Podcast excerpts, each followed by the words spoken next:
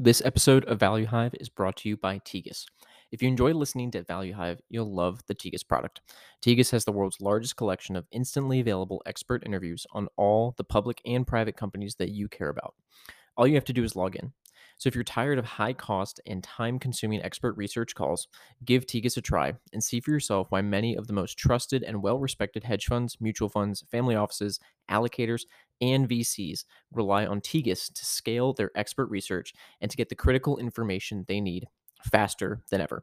You can sign up for a free trial at tegus.co forward slash value hive. That's tegus.co forward slash value hive. And as a personal anecdote, I use Tegus literally every single day.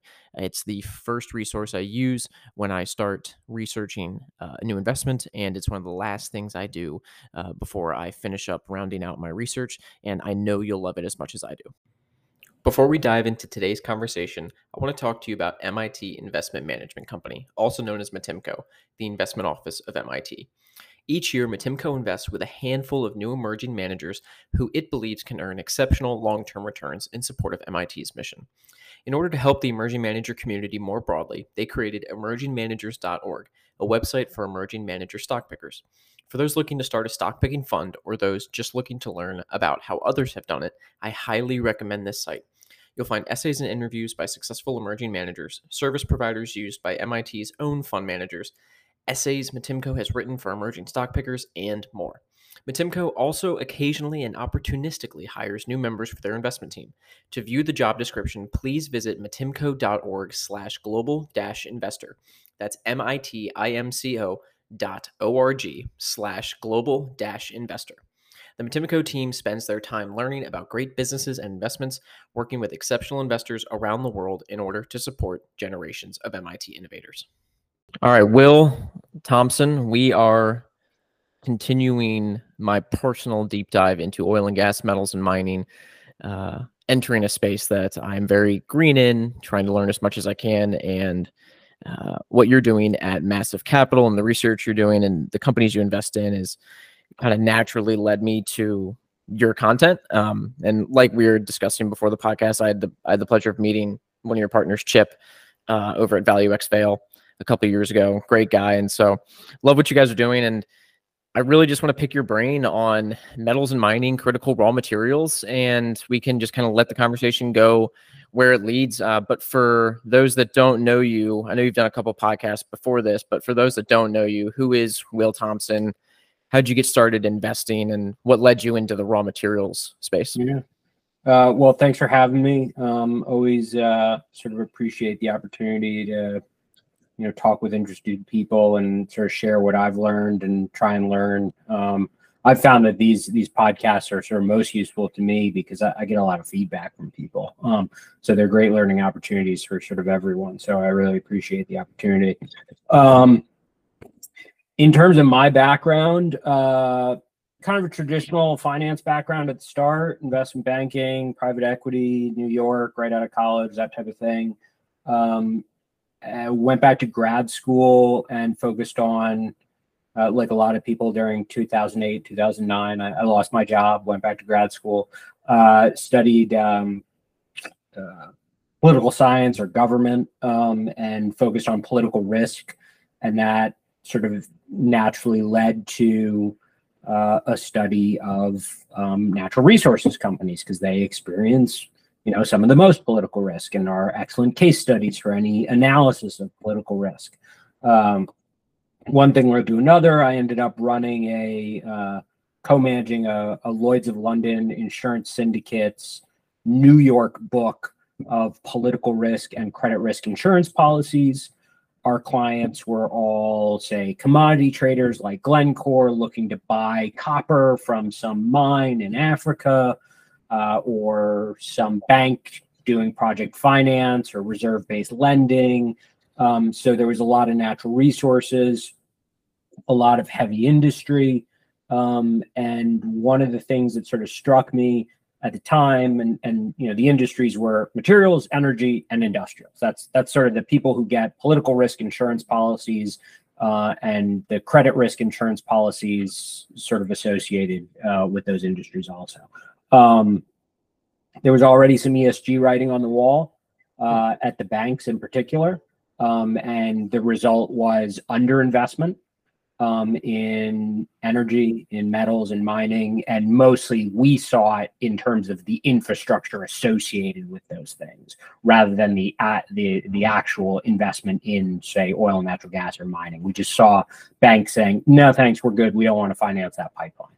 Um, ran a very clean book, uh, which means basically, you know, we didn't write a lot of policies that went wrong. Um, and the the great part about that is uh, insurance is a low sort of capital requirement business, so you run a clean book. That's great, uh, but you don't benefit from any of the upside. Um, so I sort of got a little tired of what is a a, a, book that has an asymmetry that's kind of wrong. One policy goes wrong and it kind of ruins your entire year. Mm-hmm. Um, and I was really interested in the industries that I was looking at, and went out and spoke with a lot of uh, funds in New York and uh, mostly in New York because that's where I was at the time, and everyone was just sort of like, hmm, energy, mining, industrials. I guess you can maybe make a little money in industrials, but uh, this other stuff, we we're not interested in that. Um, come go go go away. Um, so for me, at least, as a contrarian, I was sort of like, well, if they're all telling me to go away, I better start up a fund that focuses on these things that nobody wants to pay attention to.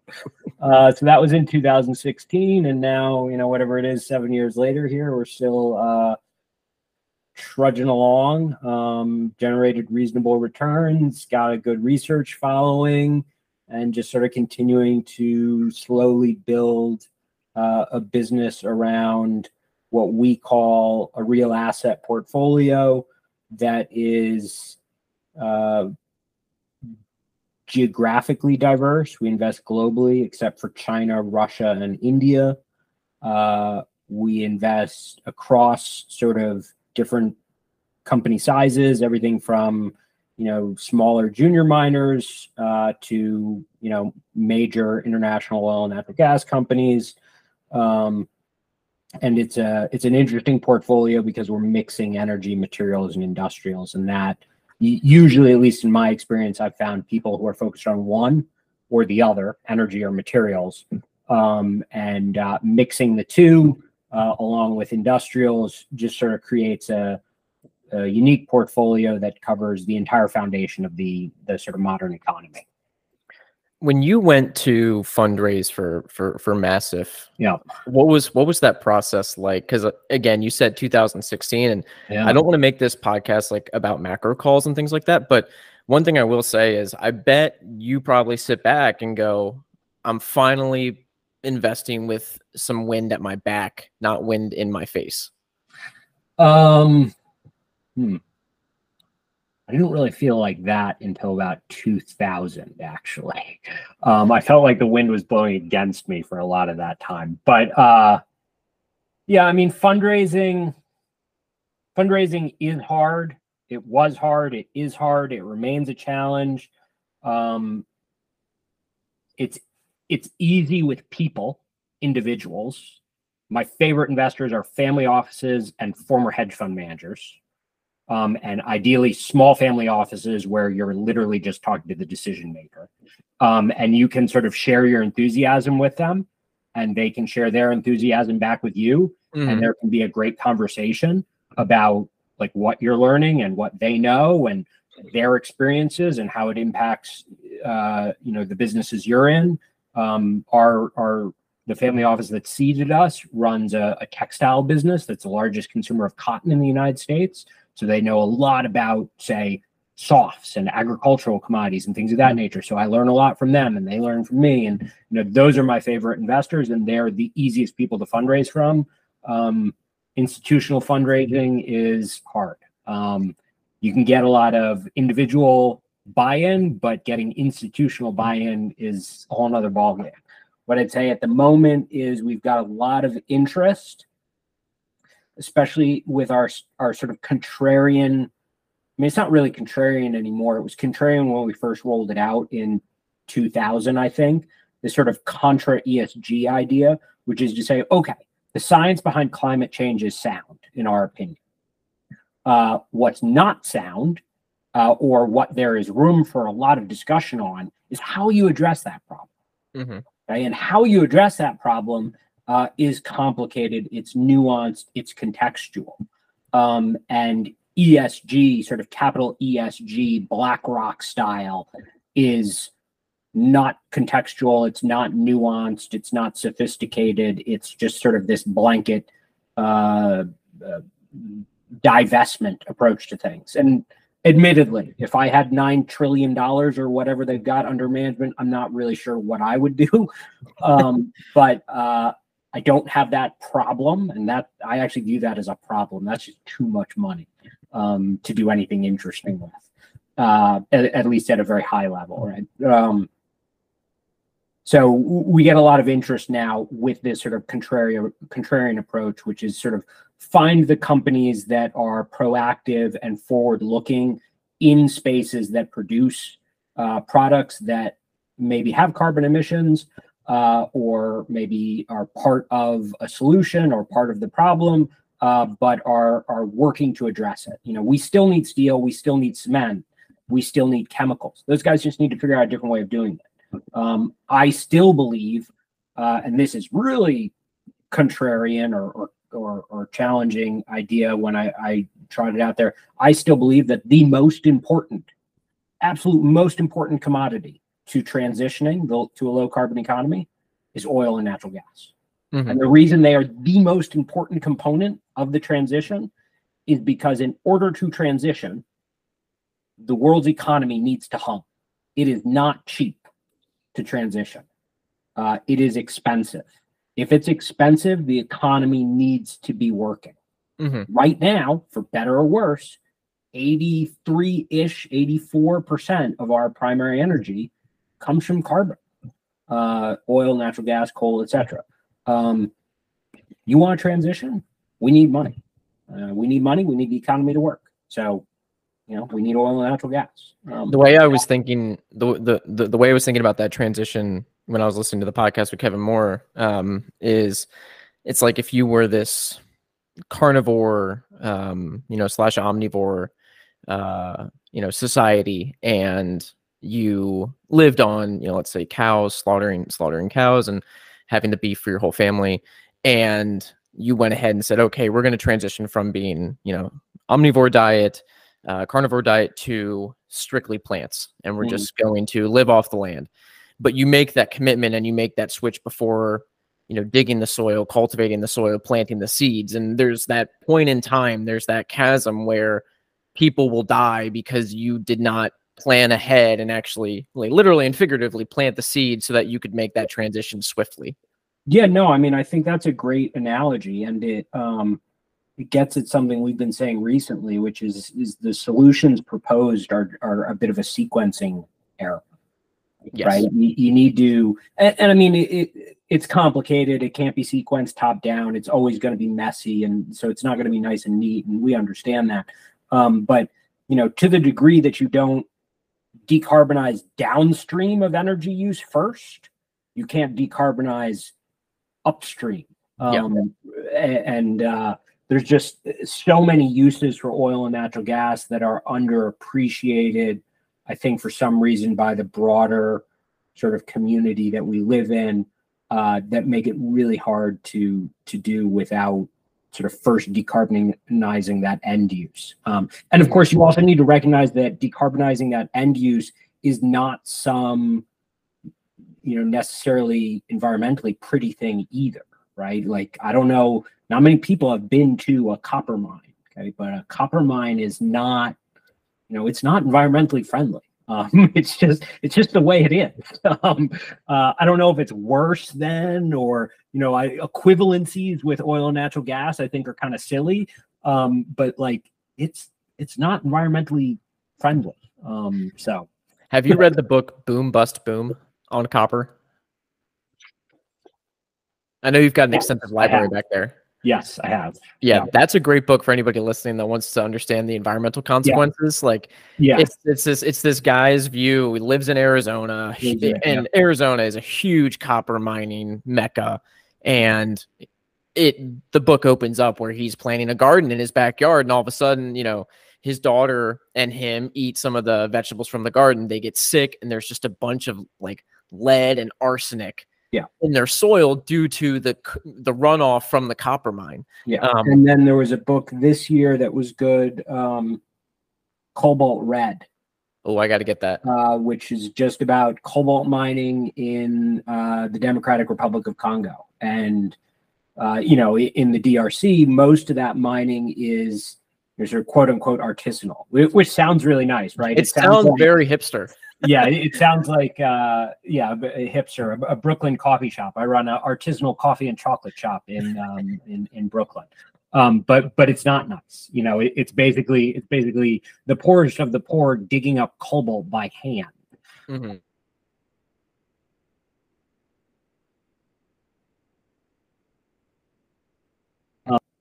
50% of the world's cobalt comes out of the DRC.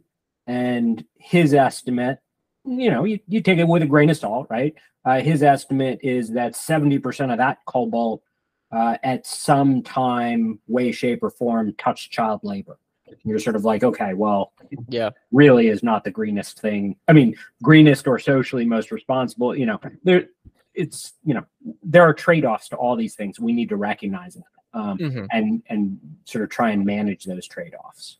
Yeah, and you know, speaking of trade offs, we can dive right into the critical raw materials value chain, which again, almost like a circular reference error, where if you want this green future, you need to dig for things like copper, nickel, cobalt. You mentioned lithium, graphite but the way you dig for them is using diesel trucks heavy equipment requires oil requires gas requires you know all this infrastructure um, and so when you look at the critical raw materials value chain we'll call it there's there's so many metals mm. that it can become overwhelming right? So for me when i started diving into the metals and mining space i chose copper just because copper to me is like python for programming languages. It's it's it's kind of easy to wrap your head around. Like the language kind of makes sense. The supply demand is there. There's a lot of resources. It's a big market. Um, but there's so many and it's hard to delineate which ones are A, have the highest torque for future price appreciation, and then B, have kind of the highest asymmetry where you know you could buy a copper mine and it gets you this you know, trading at maybe half nav, but then there's this cobalt mine, it's trading at a quarter nav, and then trying to figure out how to rank all those. And so if we could just spend really a lot of time diving into this value chain and how you view it from a Massif's point of view where you've got all these materials how do you even freaking start to assess all this? So, and I know it's a hard question. yeah. Um, well, so just as an aside, I started with copper too. Um, okay, cool. Uh, Good to know. Uh, for some reason, it was the first metal I looked at uh, when I, I first looked at a mining firm. Um, the first mining firm I ever looked at was Freeport McMoRan. Yep. Uh, so, um, it was a case study in my master's thesis, uh, their project in um, Papua New Guinea. So, um, but I guess where I would start, you know, we don't necessarily start thematically top down. Sometimes we start bottom up. Um, I think it's a difficult question in part to answer because it sort of depends on if you have a really strict or, or structured process that is top down. Um, I don't really have, nor does Massif Capital really have a commodity first approach, right? So we don't invest in commodities, we invest in companies that happen to produce commodities. Hmm. And so oftentimes I don't necessarily get excited about, uh, say, a commodity, but I will get excited about a company. Now, okay. I mean, there are exceptions, right? I mean, like the macro setup for copper seems great to me and it does excite me. At the same time, I got to say, I really struggle to find any interesting copper investments. Okay, mm. so, so, so I don't get ex- I don't get all that excited because I got to make some money in the end, and that that's really what I get excited about. Um, but I think that starting with copper, in some regards, starting with copper is actually hard because it's it's got so many uses and is so big. I almost would tell people to start with some other more niche metal Hmm. Um, the one that for some reason comes to mind to me today is something like tin, right? Where you can sort of wrap your hands around and probably write down on a piece of paper all the major tin mines in the world. Like it's not going to be a long list in the grand scheme of things. Um, copper, the list probably goes on forever, and you're going to miss a lot. So um, tin is probably easier. Uh, and as opposed to say even more niche metals, one of the problems as you go even nichier uh, let's say to rare earth metals or something like that, um, you know, stuff starts to move off of publicly traded markets and into contracted markets. And so hmm. you get this problem with something like uranium, right? Where you look at uranium and it's highly opaque what is going on in the supply and demand market. And it's highly opaque because I mean, a there's sort of like national security stuff going on, on around that, but uh, it's also just this contracted market that's extremely opaque and it's really hard to evaluate. Um, so when I, we start thinking about commodities, though, uh, and that actually brings it back to sort of one of the things we start thinking about when we think about a commodity, which is we think about it. Um, you know, prices uh, are built from both fundamentals, supply and demand, Mm-hmm. And then there's a sentiment layer on top with all these sort of other issues. And it's not just going to be sentiment. There's other stuff going on that isn't sentiment, but for the point of discussion, let's just call it sentiment. And so you look at uh, something like gold, not a critical metal in our conversation here, but but you look at something like gold. Um, I would say gold is probably one of the harder metals to wrap your hands around. And I'd say it's one of the harder metals because that supply demand component uh, represents, I don't know what portion of the price stack, let's call it, but the sentiment portion represents a massive component. Mm-hmm. Um, and as a result, uh, the stocks, which are in essence, you know, some sort of weird derivative almost of the commodity in many respects, uh, are themselves intensely sentiment driven. Copper, on the other hand, is intensely tied to the economy. Um, and so the fundamental side of it plays a larger role in determining its price.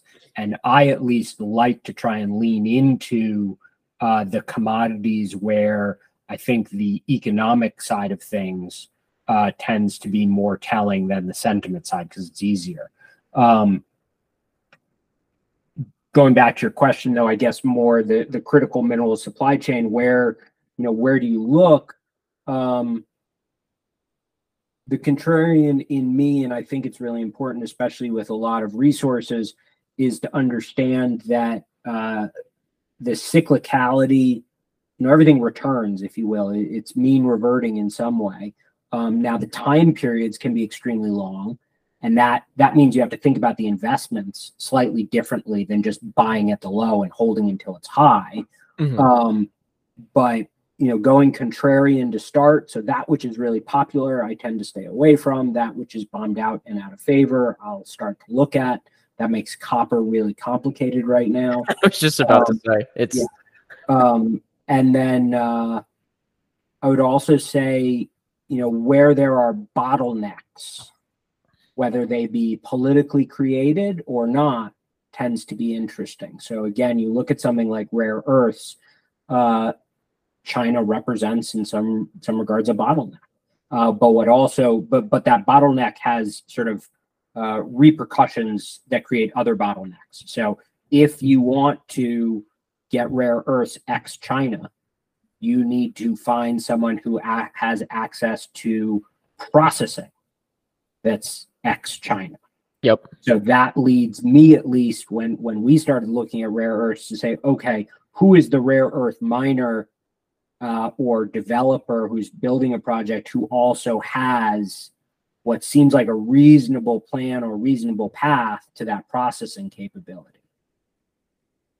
What's also important is to dig into sort of the use cases because there's a lot more nuance in metals and mining, less so with copper per se, but definitely with the let's call it electricity and battery metals. Yeah. Um, there are different kinds of lithium there are heavy rare earths and there are light rare earths. And light rare earths, to be perfectly frank, there's, you know, there are some minor, there's plenty of mining of light rare earth metals. Uh, there's not a lot of ex China processing, but between Mountain Pass and Lynas they produce a reasonable amount of light rare earth metals to feed into a Western supply chain. Uh, but heavy rare earths are a real problem. Um, and that's because geologically, the most productive heavy rare earth uh, deposits are in Vietnam and China. Hmm. Uh, so, who's got heavy rare earths? Um, and so, drilling down into the details and the specifics of the individual commodities is quite important. Um, I've got this book that always sits sort of on my desk. I mean, now literally on my desk uh, but it's called Understanding Non-Ferrous Metals Properties, Production, and Use um, by guy. Yeah, that sounds like a sleeper. yeah, yeah. Um, do, you you cannot start at the beginning and read to the end. But what's great about it is the guy has gone through. I don't know. He's gone through freaking every metal I can think of. I've never never come up short. Yep. Um, and uh, you know, he talks about the properties, minerals and mining, production, use, history, and then he gives a bibliography. Where That's fantastic. I'm gonna um, buy that. So you know the details are really important. Um, so that was an awesome kind of primer for for for kind of more of these more of these discussions, and um, you know we can we can touch on kind of copper. Maybe maybe we use copper as kind of this base level for how you analyze the commodity specifically, or um, or the co- the companies that produce the co- commodities specifically because I do like that distinction and I want to make sure that I respect that distinction that you guys make it Massif.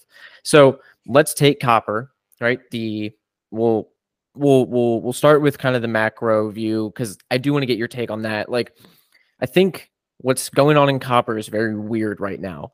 Um, if you assume that there's going to be this recession, I don't know why copper is trading so resiliently. If you think China is going to collapse with with demand, especially from real estate. I don't know why you know the price is still robust. Um, you have then the competing headline that inventories are at some of the lowest levels ever, and then you've got the great electrification and the green transition, which is going to be this huge demand and um, and so like that's all to say. There's so many competing headlines with copper right now. How do you decide like how do you decipher that and and and and and maybe it's as simple as just taking a step back and just saying like I'm, I'm just going to wait to see what the you know where the market tips its cap yeah so um hmm.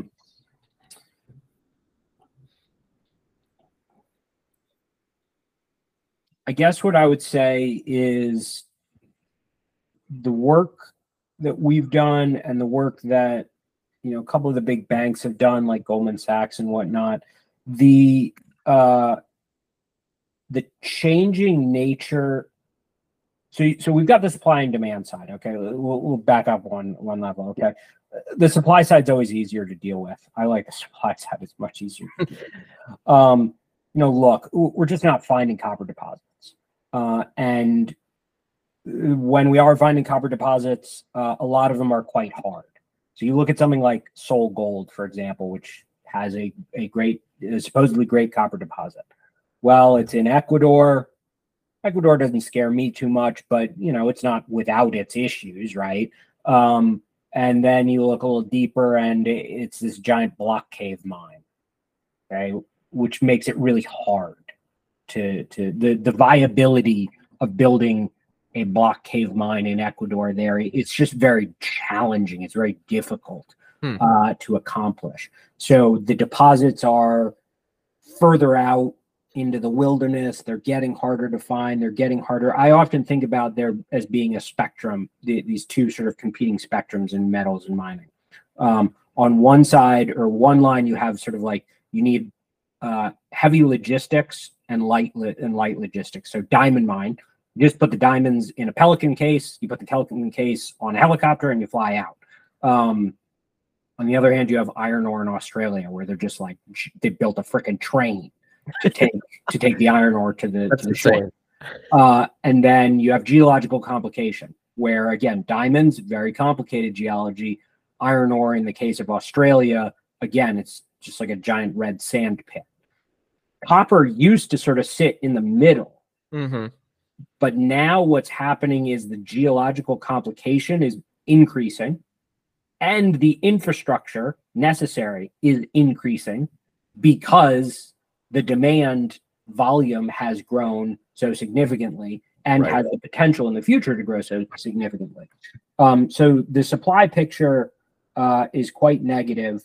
Um, and then to your point, that inventory, which is sort of that that spare capacity almost that allows uh, demand to grow while in while supply has been tight, uh, has shrunk so much. And the work people have done that I've seen recently suggests that even in a modest recession, that spare copper has shrunk so much uh, that you're still going to end up with a deficit at the end of this year, for example. Yeah. Um, and then people, you know, often talk about, and you mentioned, for example, real estate in China and and property development as having been a large source of copper demand over the last 10 years, and it certainly has been. All of the incremental copper demand over the last 10 years has come out of China. And a lot of it has been the property sector. Uh, but last year, for example, despite the fact that the property sector took a, a dive, uh, the gr- the growth in green demand, green sort of copper uses, uh, completely outweighed it. Right. So you still ended up in a deficit. And what we sort of see in the case of copper uh, is it it looks like what you know we generally haven't talked about the demand side for a lot of the critical green metals because it's been a wait and see story. Yep. But what's happened quite quickly, it seems like over the last two years, in part because of industrial policies out of various governments, is that wait and see story is increasingly becoming a right here and right now story. Correct. And so, copper next year, green demand for copper this year, we expect it to be something like seven to eight percent of global copper demand. And next year, it looks like it's probably going to be ten or eleven percent. Um, so that that draw, uh, which was you know again wait and see, is now very much here. Hmm. so I think copper continues to hold up just because of that that combination of realities. Uh, despite the fact that yeah, in a recession, demand will fall, um, but governments have primed it. Uh, the demand so much that it's probably not going to fall that much. Yeah, I mean, you look at Australia. I think I saw it just today from mining.com, and you know, somebody can fact check me on this. Um, for the first time, I think EV sales eclipsed uh, internal combustion sales in Australia as like a as like a share. Um, I don't know if that was like the first half of the year or something, but I'll have to go Uh, look that up. But you know the demand is is huge. I, I think the demand for EVs is going to slow a little bit here this Mhm. year with a recession, but again, it's still it's the the material intensity of all of the green stuff. Let's just say that we're doing is so much greater than people recognize and understand uh, that it's it's quite literally uh, changing sort of consumption patterns. Mhm. And then, so with that overlay, if we dive into the companies that produce the copper, walk us through soup to nuts. And you can you can use an example from the past. You don't have to use anything in your portfolio, but soup to nuts. How do you analyze that copper miner? And then how do you you know again because like copper, like you said, there's thousands of copper companies. Um, and if you include stuff on like the OTC market, it's like you could spend your entire lifetime going through. So then how do you decide, okay, this cut like I prefer this one over this one, and then what what's inside that criteria? Yeah. Um, so sustainability, feasibility, viability. Okay, we'll start at the actually it should- be viability, feasibility, sustainability. Uh, viability is a question of sort of mining economics. Okay, so defining and demonstrating that there is a way to extract value uh, from an ore body. Okay, so so it, it, people get confused. I, I think in, in regards to mining, copper in the ground doesn't have a value. It's not, or or or to to be more specific, it doesn't have a value like cash in the bank, right?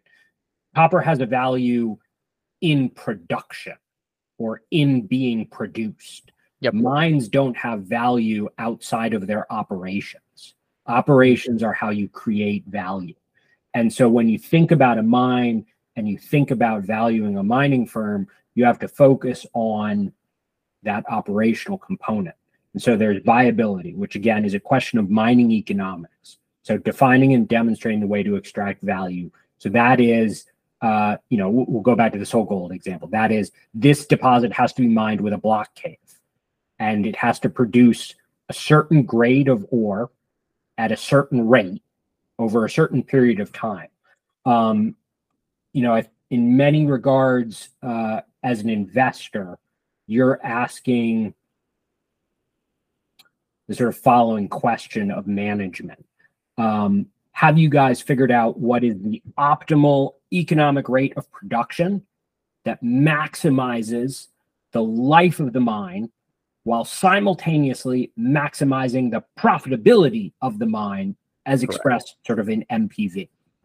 And so it's this weird min max equation. Okay, so first the question is viability, and that's all about sort of the economics of uh, how you go about mining the ore. Then you have the sort of feasibility, which is the question of can you build this thing?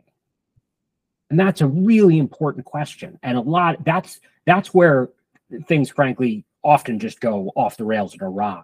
Mm-hmm. And so you look at something like uh, uh, the OT mine in Mongolia, um, which Rio Tinto now owns, but previously was Turquoise Hill slash Rio Tinto. Um, you know, has a great big copper deposit having to be a block cave mine in Mongolia. And man, has it proven really hard to get that thing up and running. It has been continuous sort of techno feasibility issues in building the mine. So after viability, it's a question of whether it can be built. Uh, and then you have sustainability.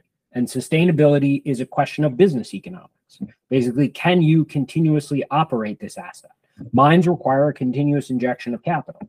Um, and so you know it's it's those three questions and you need to sort of put a checkbox next to each of those questions um, before you can invest. And so that's that's sort of the framework we start with viability feasibility sustainability. And so um, then and just you know just this is kind of how i'm envisioning it. You you have kind of these three you know these three stools to this to this idea and then is that you go one by one and say, you know, okay, the viability for copper miner A is four out of five, B is three out of five, and then C is kind of two out of five. And then when you go to feasibility, you know, maybe copper mine B has a five out of five feasibility, whereas the first one only has like a three or two out of five. And then you got to decide, like, okay, like what matters more? Like this one is more viable in terms of NPV, but the odds of it being feasible play into you know your probability or whatever discount rate you assign to to the to those future cash flows yeah absolutely um that, i mean that's roughly spot on how it works um at, at, at least for us now i mean there is um if you go earlier so so a lot of that discussion is is sort of after a geological deposit has been discovered right right um now you can go earlier uh, and at times, depending on what we're doing, we think about going earlier.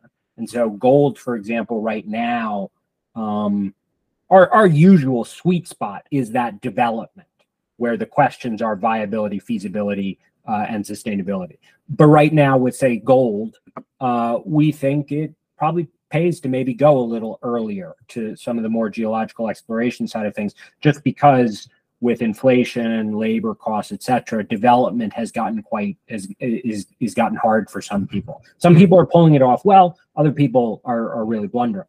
Um, and, and there, the questions become slightly different, uh, or they're still the same questions, but you just your prognostications are much further into the future, uh, and the sentiment variable, and thus the commodity sort of movement actually becomes more important. Uh, so if mm. you're very early in a geological play, um, I would tend to to to want to really do that when the sentiment is running in favor of the commodity because they're going to produce drill results, and that's going to be the news upon which people are going to tell themselves a story, write a narrative about what the future viability, feasibility, and sustainability of the asset is. Um, but it's so far in the future that it's you know it, it's Elon Musk telling you that uh, he's going to build a robot, whatever that drives your car and, and things like that. So, um. So if we look at copper, where where where along that you know we can call it you know from from junior explorer to kind of senior producer, where where are you guys falling along that spectrum? now? Right now, we are falling into a bit of a barbell. Okay. Okay. And uh, the barbell is uh, some producers um, who we think uh, we're buying relatively cheap and with strong dividends who have growth potential ahead of them. Um, and the growth potential in terms of pounds of copper uh, is critical in our opinion because we don't want to just be you know we don't have a I, I don't have a theoretical issue with betting on commodity prices like if you just want to bet on commodity but if i'm going to just bet on commodity prices i'm going to do a futures market and do Yeah, it. just buy the i'm not going to i'm not going to sort of uh, mess it up with this operational component in the middle um, so i'm looking for a couple of i've got a couple of copper miners uh, in mind uh, one of which we're in the process of entering right now so i'm not going to name it uh, Mhm. but who looks like they have uh, the potential via both brownfield and greenfield exploration to grow their production. Um, on the other end of that barbell, we uh, are looking at and uh, considering investments in a couple of earlier geological type plays that we believe are past the initial, well, where we believe uh, in a somewhat odd fashion, we actually are going to end up paying up a little bit for the for the name, despite the fact that they're so early. Um, there are so few fantastic tier one copper deposits out there uh, that a lot of the early names, despite the fact that you're probably still 10 years out from a mine, um, you've got to pay up for a little bit. And uh, there, what becomes most critical is who you're partnering with. Yep. Um, I, I think who you're partnering with is always critical, but that particular spot, early mining, copper, um, you better really like the team you're getting in bed with.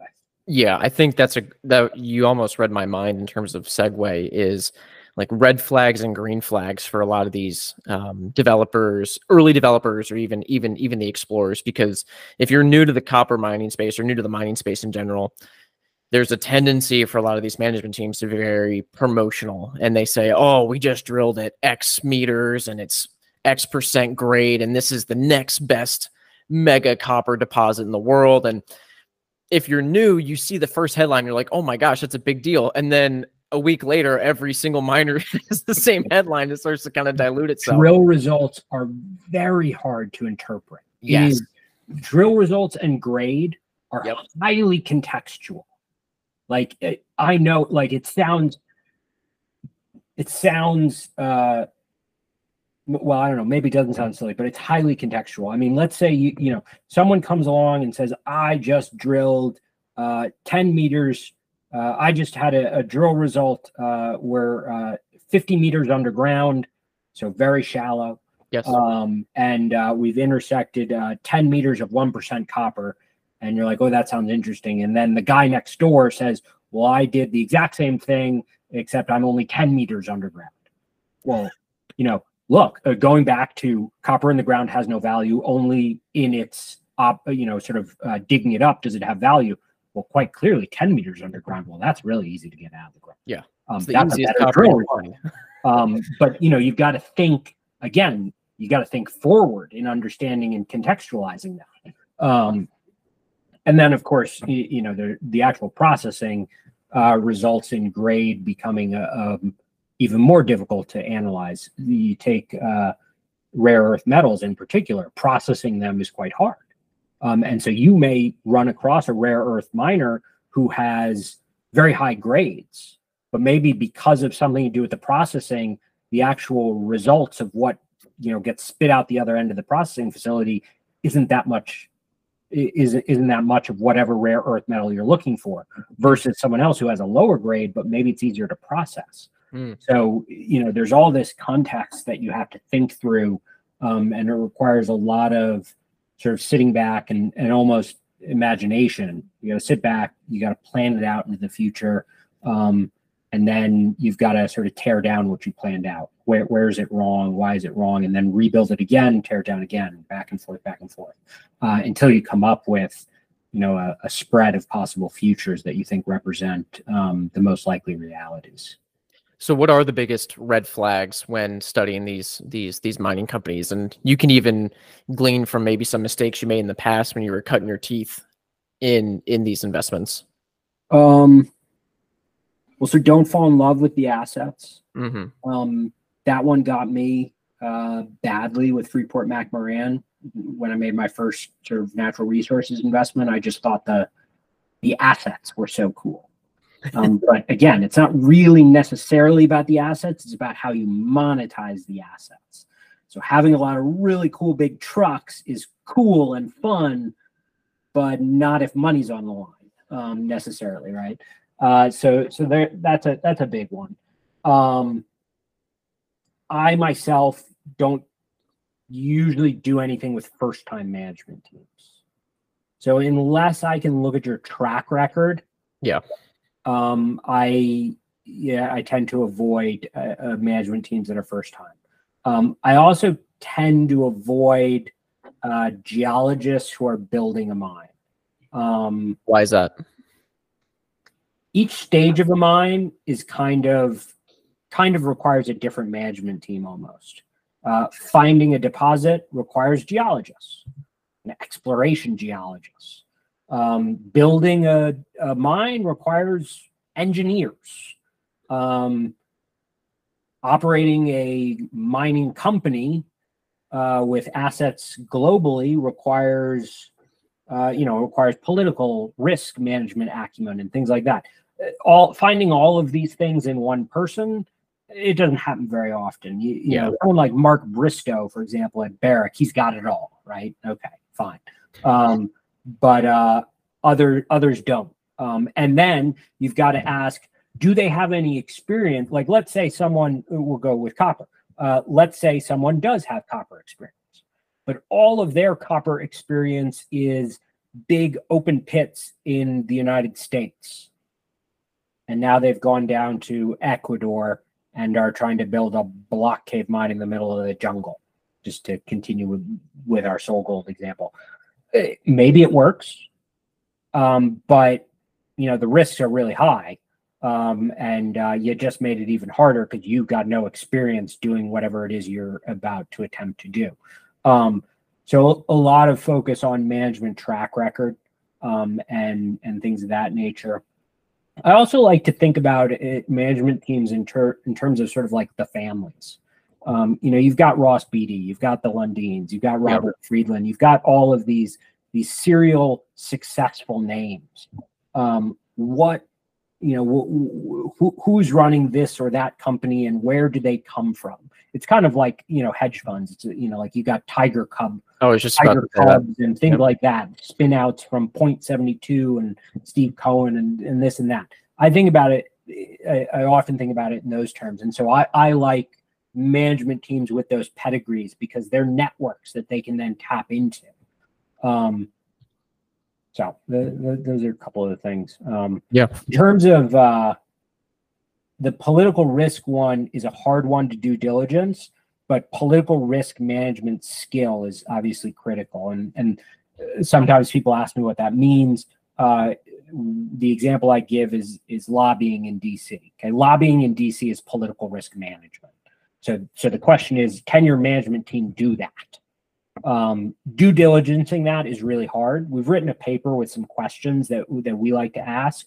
Um, it's on our website somewhere, but uh, I think that's important, and I think it becomes increasingly important as we go along uh, over the next, say, decade, and what seems to be a trend towards not only increased uh, industrial policy out of governments shaping and framing the way economies are evolving in these sectors, um, but also this sort of geopolitical divide that's opening up between, let's call it the West and China, Russia um, you know, those skills become ever more important. hmm Yeah, you mentioned kind of this divide between the East and the West, and there was the uh, OECD paper about the critical raw materials, and I just I read this one part about these export restrictions, and this thought popped into my mind. I'm like, this is metallic nationalism Mhm. that's happening, um, and I think it's going to be impossible to understand the ramifications of that all across the supply chain. And so when you talk about political risk, how much of that goes into it, whether that's metallic nationalism, but whether it's also something, and this kind of gets into the bear thesis of some of these things, is something like an egregious windfall profits tax, where you see something like maybe a Canada or maybe another country's like, you know what, you guys are making record things like like let's say copper goes to five seven dollars a pound what's to stop these governments from saying hey you know instead of that 25 30% windfall tax it's going to be 60 70% yeah no i mean i i, I would tend to agree with you I, I don't see anything um i don't think I, I don't see anything stopping a lot of governments from doing that uh except i do and this is maybe just a hope this is probably just a hope. Mm-hmm. Uh, I hope that as this process of decarbonization continues to evolve, and and let's put aside decarbonization. Actually, Let, let's just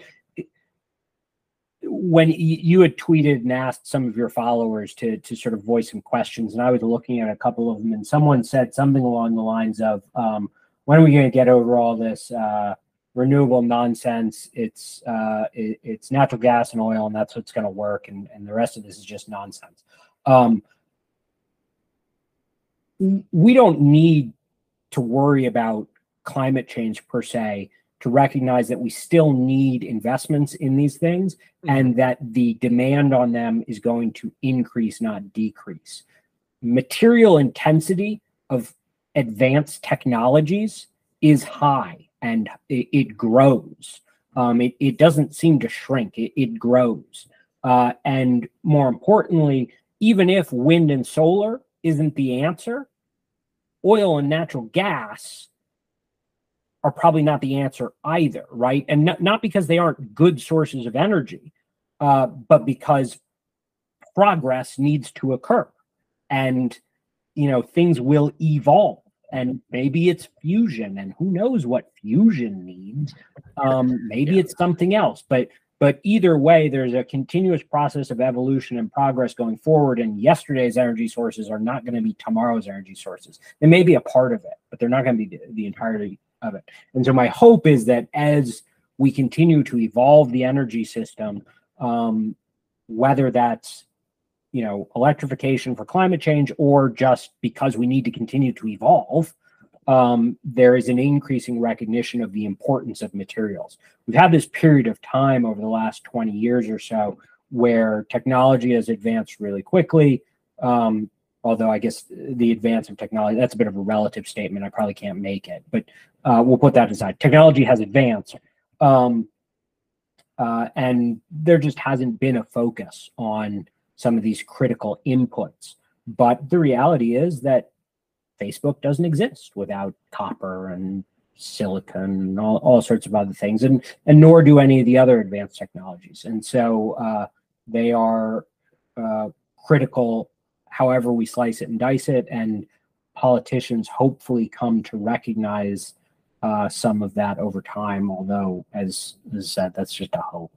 Yeah, but you I think I think you bring up a broader, more important point where people tend to miss the forest through, through the trees when they think of renewables because you have this I I almost view renewables more as like the icing on the cake where the fundamental or foundational growth story is the massive, you know, billions and billions of people that will rise from poverty into the middle class.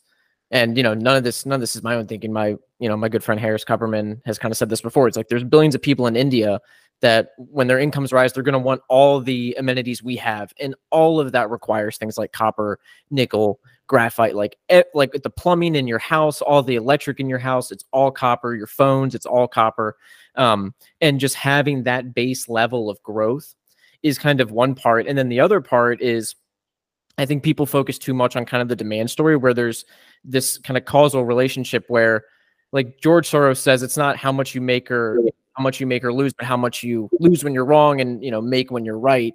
And I think in terms of copper, it's not necessarily how much demand grows or shrinks, it's how much demand grows or shrinks in relation to what supply is doing. Yes. If supply like if if demand drops by 5%, but supply drops by 6%, that's still a bullish copper reality. And I think a lot of people miss that when they say, "Oh, China's bombed out." It's like China may be bombed out, but have you looked at the supply? And like maybe that alone balances the market.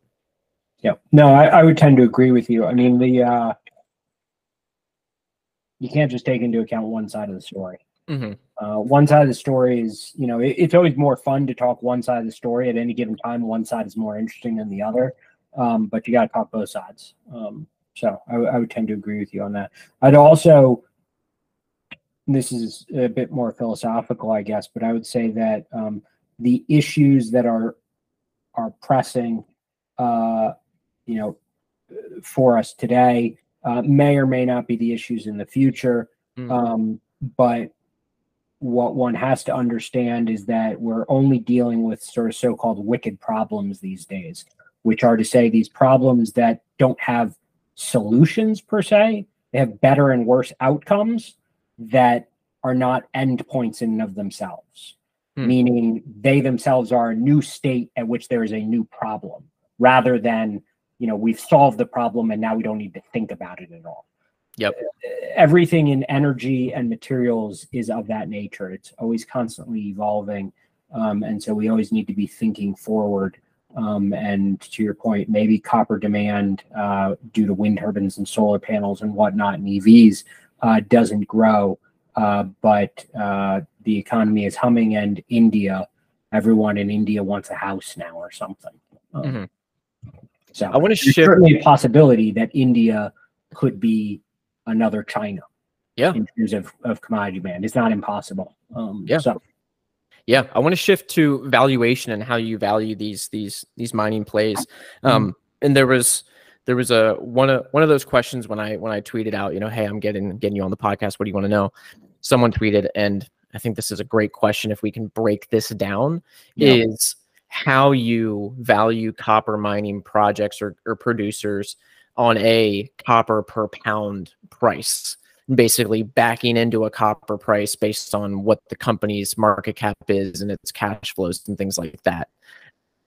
Want to use an example to walk through Yeah. that? Um, I think that would be awesome. yeah. Um, okay. So uh, very basic discount cash flow model. Okay. Uh, commodity production, the volume times the sale price. Get your revenue line. You have uh, an EBIT margin. Again, we're going to make this really simple because we're talking about it. Um, And you can add, one can envision how they add complication all the way through. Uh, you have an EBIT margin assumption, which gets you to your EBIT. Uh, then you've got your taxes that you take out. Uh, then you add in your depreciation. And again, you can make an assumption about sort of depreciation as a percentage of revenue or however you want to think about it. Then you've got your capex that you subtract out and your working cap you subtract out. And let's say we do it for three years forward looking, uh, and then we'll just drop the rest of it for simplicity's sake into the terminal value. Okay. That model is in essence one giant long equation. And at the end, it spits out your per share value. We, you know, uh, we take the discount cash flows, we add in the terminal value, we get our enterprise, we subtract the debt, and then we divide it all by uh, the number of shares. Using now, this is the way we do it. I don't know how everybody else does it. I can only speak for myself.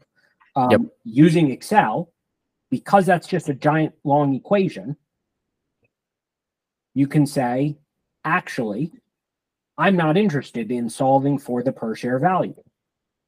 I'm interested in solving for the commodity price that makes this giant long equation work. Hmm. And so that's what we do. And you can do it at any different level. And, and sometimes we do it at other different levels just to see what the answer spits out. Um, or, you know, let, let's say you don't do it with a terminal value. Let's say you do it with a multiple.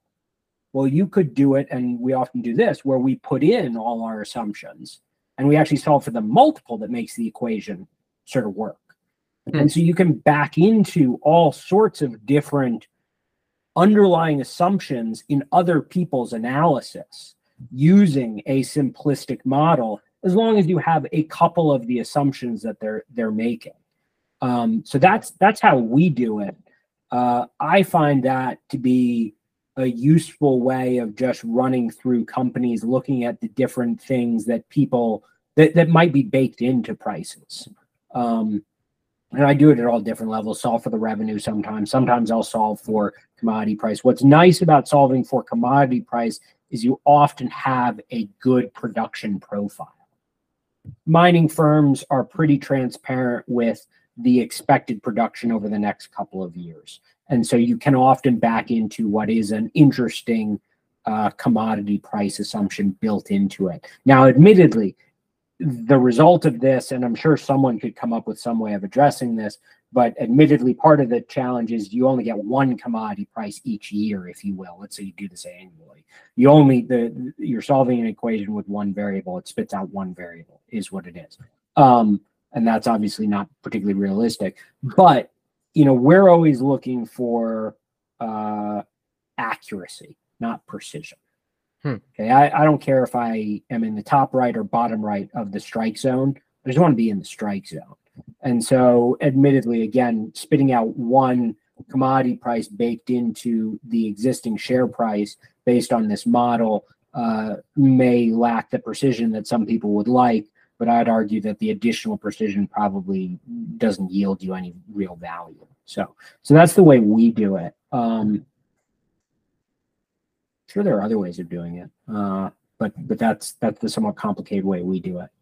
And so then when you go to like rank these things, or you mentioned in copper, like you're excited about copper, but you're not finding a lot of value in that. Is it is it as simple as you know? Again, I'm I'm being very simplistic. Is it as mm-hmm. simple as when you're modeling these copper producers, they're coming out at, you know, let's say like what spot is now, which is like 410 or, you know, 430, where that value that it spits out is closer to spot than say you would want. And that's why it's not as attractive. Yeah, it's it's all a question of sort of risk adjusted sort of okay. return expectations. And um, I just see a lot of, you know, pretty reasonably valued copper producers at the moment. Um, and it's uh you know, if, if, if you're pretty reasonably valued and you don't have a new mine you're turning on, uh, or, you know, something that you're doing that's going to increase margin, you know, then again, I'm just sort of betting on the copper price going up. And, you know, as I think is, is probably clear from this conversation, I do think copper prices are going to go up, but that's a, uh, it's probably a strong opinion loosely held. Mm-hmm. Um, as I think all my opinions about sort of commodity prices are. I feel good about directionality. I don't really feel good about sort of price outcome um, mm. in in my my thought process. Uh, so, what about for exploring companies that don't have any production and you have to go on some sort of net present value calculation, but there are red flags there where I think I read a study where it's like 60% of these pre-feasibility studies or feasibility studies, the costs are understated as to what the end product might be. And and there's there's a host of you know inputs that go in and just even the difference between let's say an 8% NPV versus a 10% NPV how do you then go and value that do you guys just use like a standard 10% discount rate or like how is how has that evolved over time we build well so with mining firms we will run uh, we always run 8% um, that model just because everyone seems to run it. And so I am mm-hmm. curious what the sort of everyone answer is, if you will. Yeah. Um, I don't really know where that 8% comes from, to be honest with you. Neither do and, and then like gold miners, when they're operating, they run at 5%. I, I don't really know where that comes from. That doesn't seem like an accurate reflection of their cost of capital. Uh, no, I mean maybe maybe it is for Barrick, right? You know, like I don't yeah. know what Barrick borrows at, but yeah, junior gold miner with a single asset in like West it's like 15%, 15, 20%. Yeah, there's no way you're borrowing money at 5%. No. Um, so uh, we also tend to run a WACC calculated example. Um, and then the one that I think is most relevant uh, is we build a, a, discount rate stack where we we you know we look at the country we, we look at comparables who's borrowing what money where uh, what is some of the political you know, are there political issues? Where's the sovereign debt trading? And we basically build up to what we think a pro, an appropriate discount rate is based on a mosaic of information about that that's quite contextual and specific. Um, and so those are sort of the three, if you will, that we run. Um, there's a good book uh, called Pitch the Perfect Investment by Paul Sonkin and Paul Johnson. And they actually have a, there's a picture in here. Uh, and it's actually how we build our discount rate stack. There's a picture in here of what they say all the variables uh, mm-hmm. in a discount rate are. Here it is. Um, company specific uncertainty, industry specific uncertainty, country specific uncertainty, equity risk premium, risk free rate. And, then they actually break it down one level further. Um, but, you know, we, we basically build a discount rate up uh, using roughly that that model to be perfect. Yep. Yep. No, that makes sense. And then when you when you build that model, let's say you use eight percent, right? Are you backing into you know, hey, Massif needs a three to five X. We need a five to 10 X. Because again, when you're in these junior explorer, probably the highest torque on the spectrum, there, you know, there's a lot of embedded risk. Um, so what's the return that you're looking for given the exposure that you're that you're uh, getting? Um, It again sort of depends, but with a junior miner turning on a mine, uh, at the very least, it's got to be a double. Mm-hmm. Um, you know, if, it's a producing mine, you know, like let we invested in Barrick a couple years ago. Let's say, like we didn't need a double out of Barrick. Um, yeah. we ended up getting one, but you know, we didn't need a double. Uh, we do have a hurdle rate, um, and that's fourteen percent per annum. Uh, but on an individual investment, especially in the mining space, we'd look for for more than that.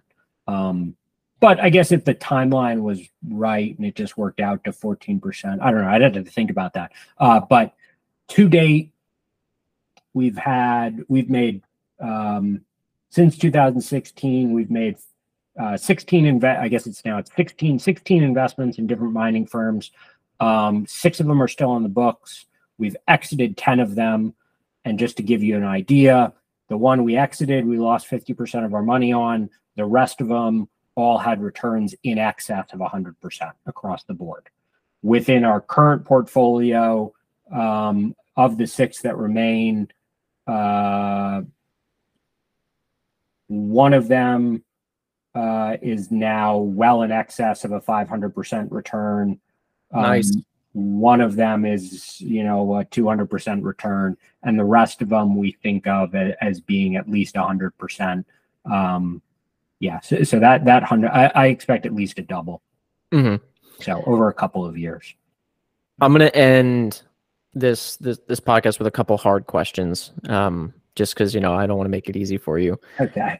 The first one, and it's it's directly related to what you just said about kind of looking for doubles and things like that how do you know when to exit an investment? Oh, Let's say it goes well. It's very easy to exit when it doesn't. So I'm not letting you off the hook. When it goes well, when the mine is cranking, the all in sustainable costs are low, they're in the bottom quartile, things are looking good. How do you know when to exit? It's so hard. Um, and uh, we blew it recently.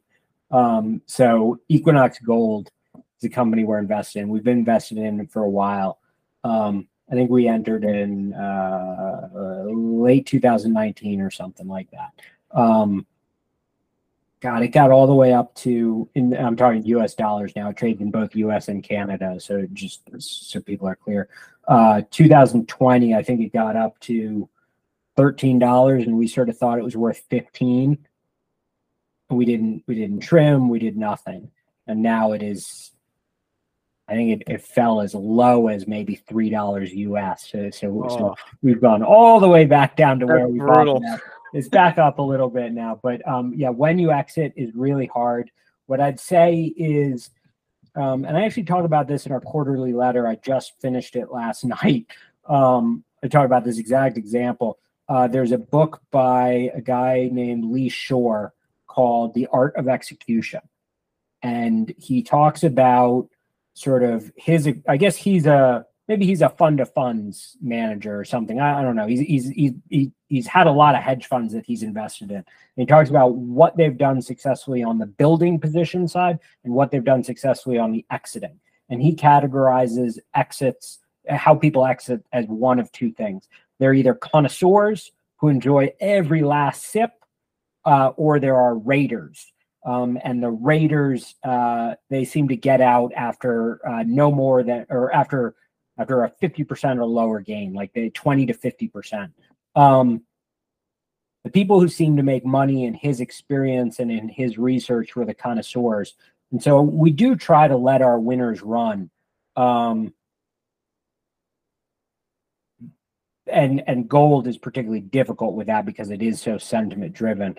Uh, yeah. But what I would say with uh, turning on a mine, we get very sort of careful about how long we stay in an asset when they're turning on a mine because that ramp up phase uh, is is plagued with problems. Now, hmm. they're not problems that any investor shouldn't expect which is kind of annoying.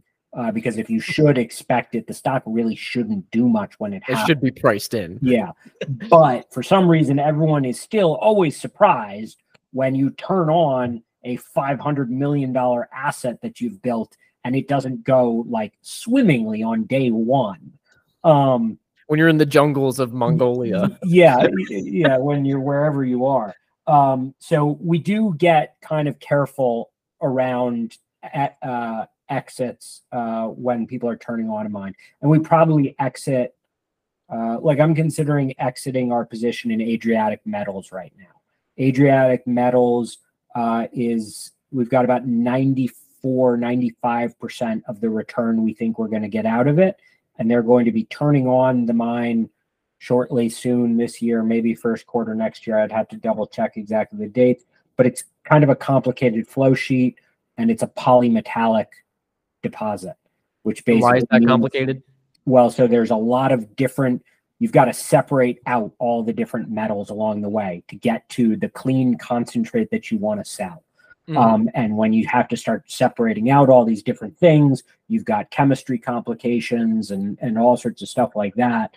Um, and so I think 94% of the gain that I might be, I might expect, you know, that's, that's pretty good.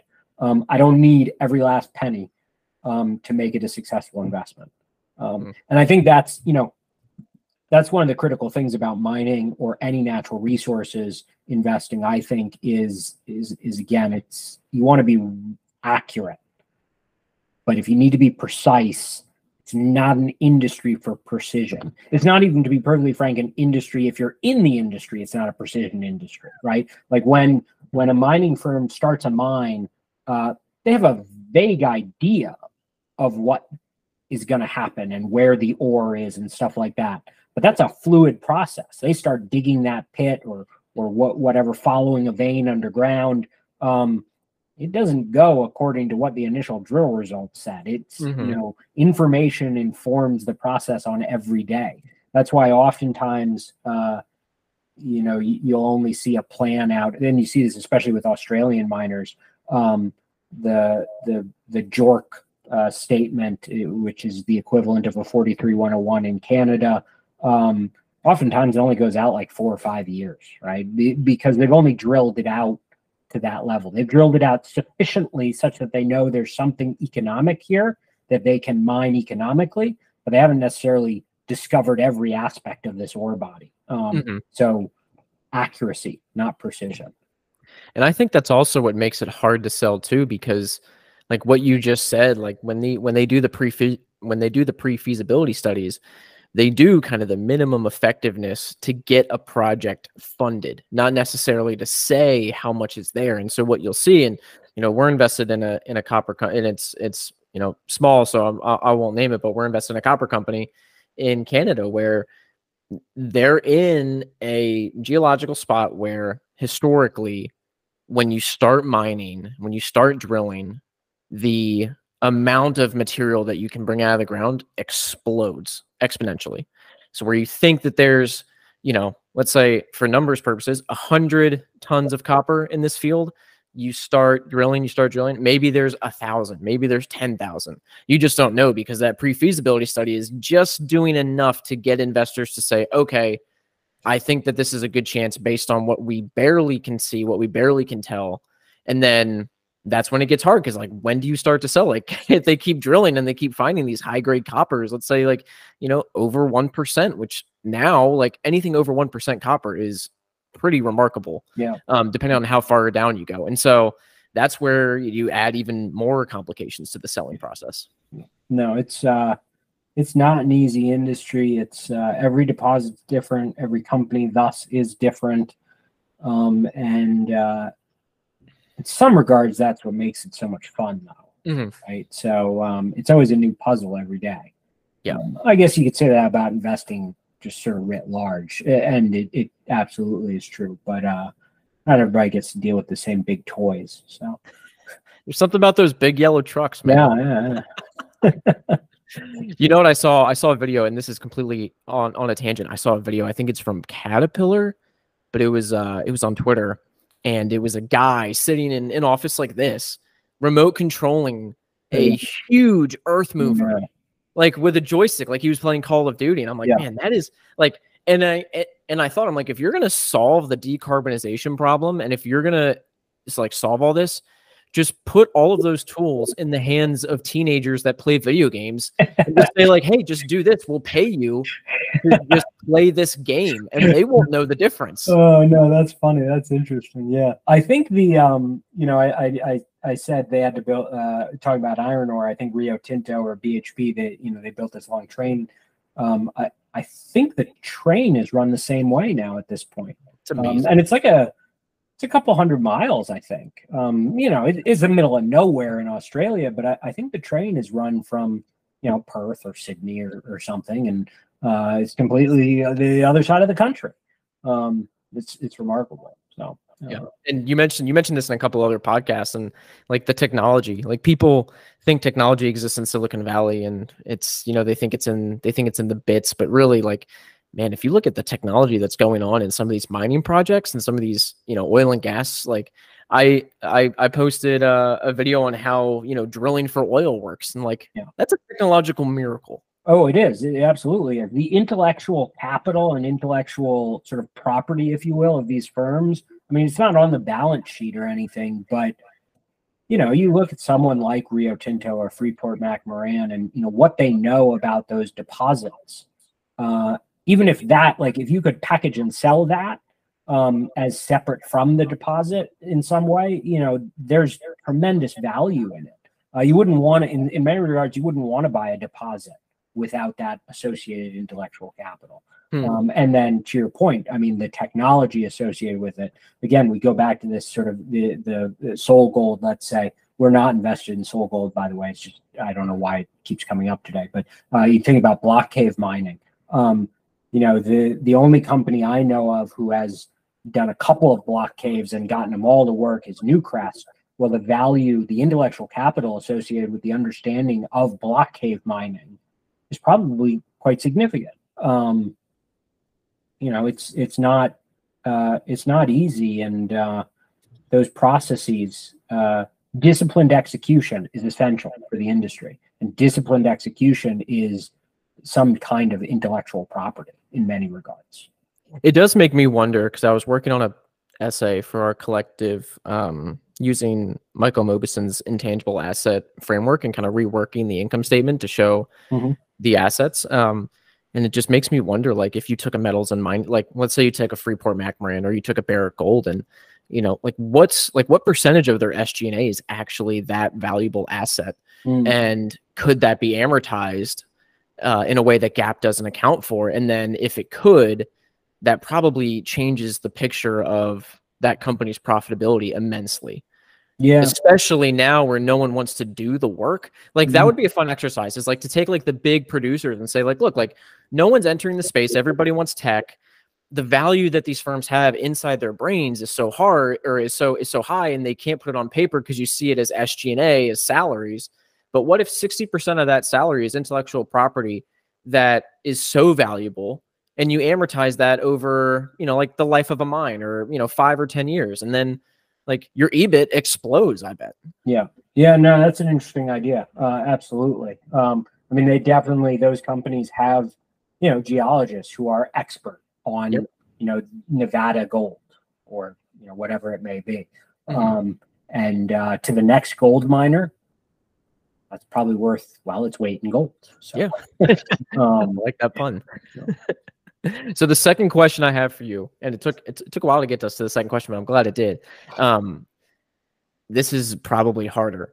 If you could pick one metal or material to invest in for the rest of your life, and you could only choose one, what would it be and why? Um, like asking you to take one kid and just choose one kid over multiple kids for the rest of your life, maybe. Yeah, well, maybe not quite that that hard, but uh, it definitely um, you're not always going to be making money, which is the challenge. um, I guess it, it, it would probably be copper um, you know, which, which not and and keep in mind, I say that not because of this sort of outlook, this very rosy outlook of copper that I, that we've sort of depicted here during this conversation, but more just because there's uh, it's global, copper's everywhere, it's used in all kinds of different things.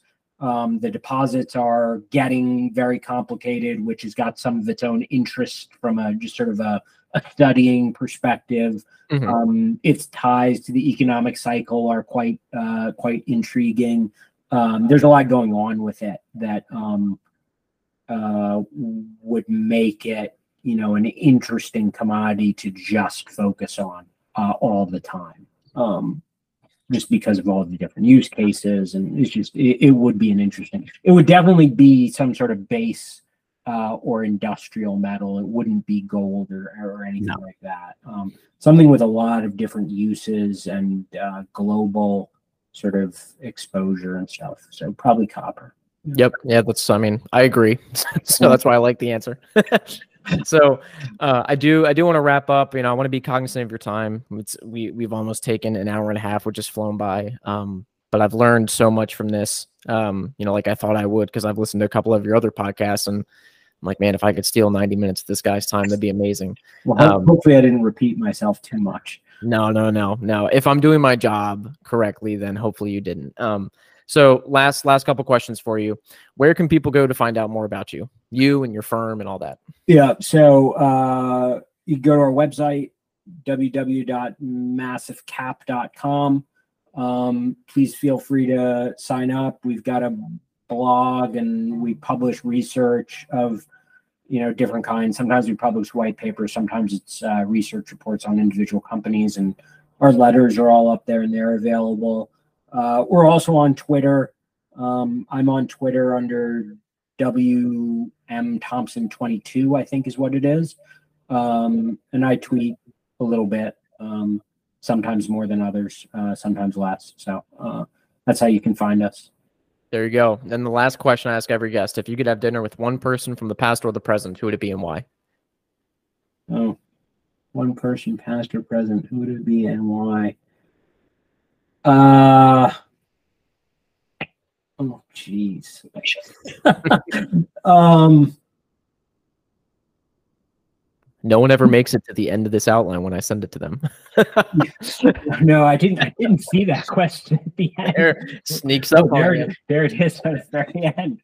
Um, I'm I'm gonna go with something like controversial. I, I would say I, I'd really like to talk with someone who's made big decisions that just really blew up in their face. Um, you know, like disastrous decisions. Um, you know, uh, you know, like Winston Churchill after Gallipoli or Mao after the Cultural Revolution or something. You're hmm. talking with someone who's just made a giant blunder of epic global proportions. Uh, n- not to critique them or anything, but just to, you know, w- what do you learn from that? You know, mm-hmm. like what did Winston Churchill learn from Gallipoli? Uh, did Mao learn anything from the Cultural Revolution or the Great Famine? You know, um, people who are in a position to make those kinds of decisions, uh, you don't come across them very often, and there aren't that many decisions of that scale made. Um, Yep. So it would be interesting to have dinner with someone like that, and and there obviously is a long list of people who have made giant blunders. Um, but that would be interesting, and it'd be interesting to know how you how you bounce back from it. Um, Yeah. I'm not, I, you know, that that that's hard. Um, hard to bounce back from some of those things. So Yeah, no, that's that's a cool angle. No one's really taken that angle before. Um, but I but I think that's really that's a really interesting because I think it'd be a, especially if the person was like very open and transparent about their errors, like that would have to be a prerequisite. Yeah, no, that, that would have to be a prerequisite for sure. Uh, otherwise, it would just be, uh, you know, very loud defense of their their their blunder, which would not be interesting. So, Awesome. Well, Will, this has been fantastic. I can't wait to release this. Um, I hope people learn as much as I did, and best of luck with Massif. I really think you guys have some tailwinds at your back. I'm gonna knock on wood so I don't jinx you guys. Um, but best of best of luck rest of this year. Best of luck with you know, you know any any metals super cycle that may come your way. Uh, I hope you guys take full advantage of it. No, thank you very much. I appreciate it, and I had a good time, and uh, ha- happy to come back at any time and chat with you more. This episode is brought to you by TIKR. TIKR.com is focused on bringing institutional level investment research to you, the individual investor. TIKR.com is powered by S&P Global Capital IQ and has coverage of over 50,000 stocks globally with financial data, estimates, valuation metrics, ownership percentages, transcript filings, news, and more. Value Hive listeners can join TIKR's free beta trial today at tikr.com forward slash hive. That's T I K R dot com forward slash hive.